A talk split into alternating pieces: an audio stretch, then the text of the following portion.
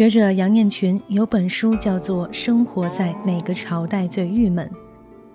侯鸿斌的新作《活在汉朝不容易》，可以视作一种回答。在今天的晚安书房节目当中，主播古云将携手书评人黄善卓，和大家一起来分享到这一本由作者侯鸿斌所著的《活在汉朝不容易》。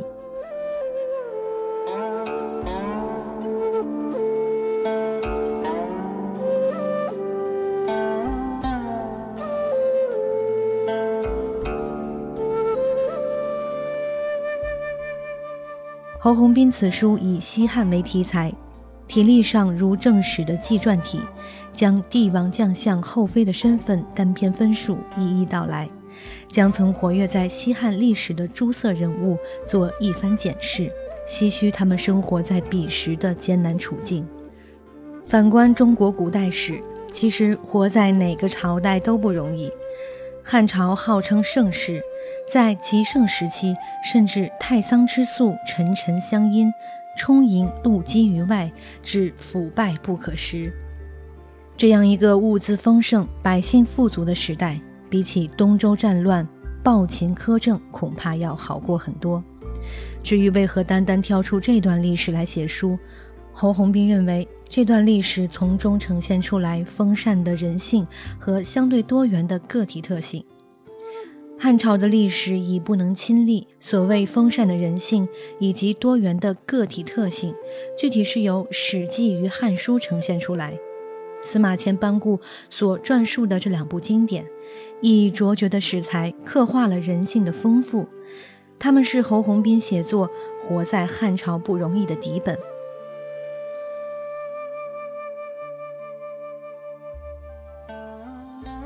在本书中，作者不以先入为主的观念去剖析史籍，而是在研读他们的基础上，建构对世界的理解、对社会的价值判断、对人性新的审视，并获得新的历史观。作者好似一位医学生，《史记》《汉书》等经典史籍恰如老旧的病历。作者精进于对汉朝人物史记的追寻。并且能在一些细微的征候中有所发现。作者根据《史记·张耳列传》的细枝末节，分析刘邦的侠义情怀；又根据汉文帝在节俭与糜费间的相异表现，指出这位治世的明君的人格分裂。他仿佛手握显微镜，洞察隐匿于史记中尤为复杂的人性。在作者的笔下，这些历史人物的性格得以丰富的展现，他们的形象也变得更加立体，而不是如教科书中那样片面单薄。但作者在追寻《史记》时，又未免随着虚虚实实的蛛丝马迹不经意跑偏，比如在赵飞燕的事迹中，任小说家言为史实，得出的结论就未免倒虚。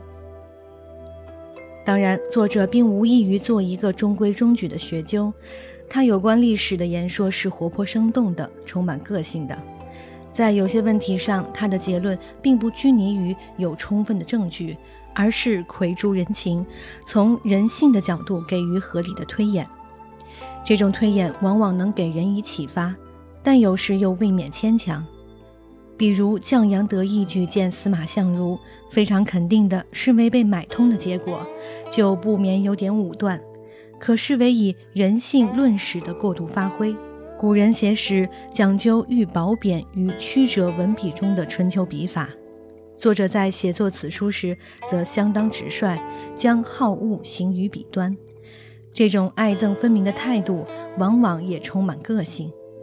但这种爱憎并不是感性的无端泛滥，而有相当的情由。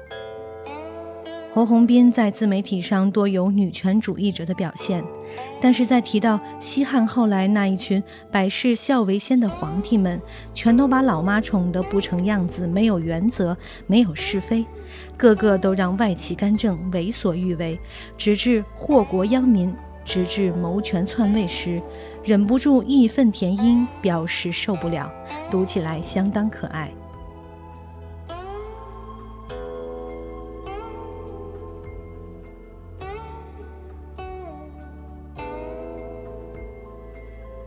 有种言论认为历史是胜利者书写的，在侯鸿斌的书中则以相当的篇幅叙述失败者的事迹。他们有失位的王子、殉难的猛士、失意的将军、落难的文臣。这些失败者不仅从肉体上被消灭，在声誉上也被踩一万只脚。这些失败者身上似乎表现出更加复杂丰富的人性。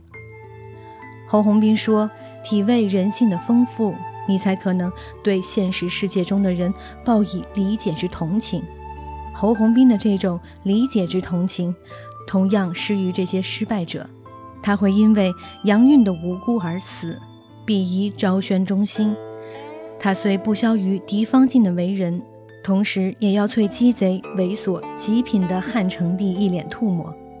作者并没有在失败者的声誉上踏上一万零一只脚，对他们的叙述充满人情味儿。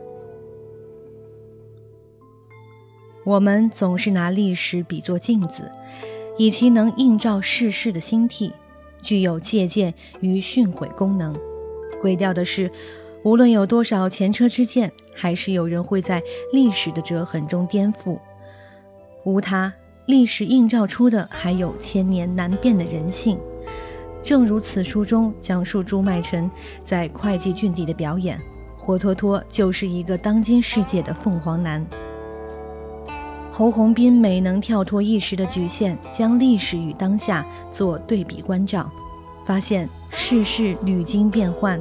但是人性却难以移易，所以历史的借鉴功能往往成为虚谈。侯鸿斌本书的意志也不再借历史教训别人，只是启发读者在洞悉人性的丰富之后，对现世的人事报以理解的同情。这是他研读史籍后的结论，也是通达事实人情的智慧。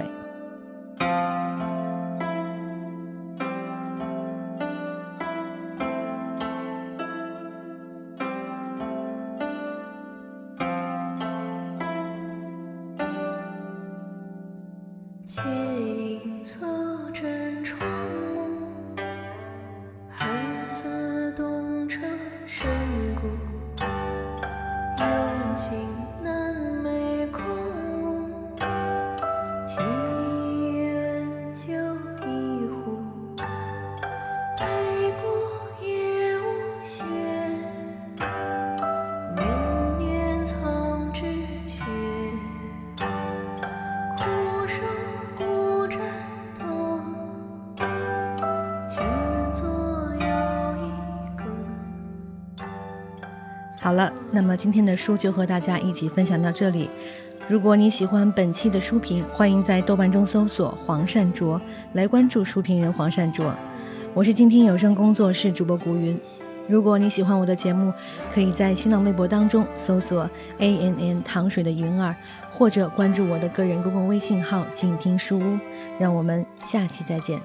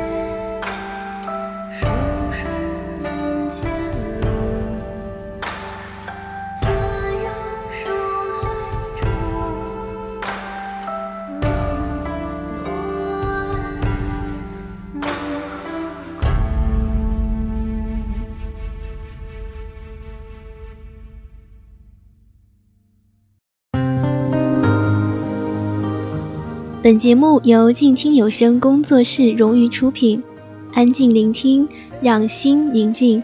静听有声，聆听内心的声音。